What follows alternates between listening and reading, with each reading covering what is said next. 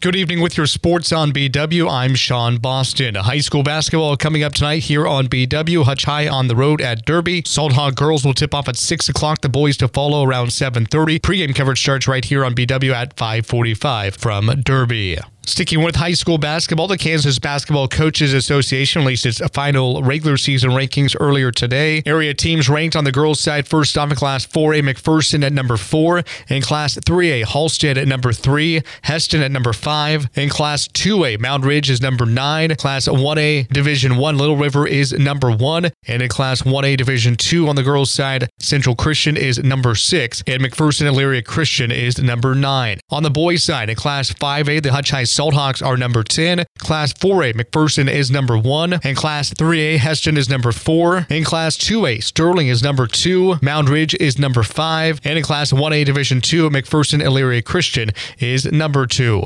Switching gears to college basketball, the National Junior College Athletic Association released its latest top 25 polls earlier this afternoon. And for the second straight week, the Hutch CC women remain number one in the country. Blue Dragons currently 25 0 overall and 19 0 in Jayhawk Jayhawk Conference play. Other Jayhawk Conference teams in the top 25 include Dodge City, number 15, and Butler, number 25. On the men's side, Blue Dragons remain at number 15 for the third straight week. Hutchinson is 21 and 4 overall, 16 and 3 in a Jayhawk Conference play. Other Jayhawk Conference teams in the top 25, including Barton at number 2, Cowley at number 12, and Butler at number 19. Hutch CC will be back in action tomorrow evening in Goodland, taking on the Northwest Kansas Tech Mavericks. Women will tip off at 6:30 p.m. Central Time. The men to follow around 8:30. You can hear the game right here on BW as well as over on Country 102.9. More at HutchPost.com. That's look at your sports on BW. I'm Sean Boston.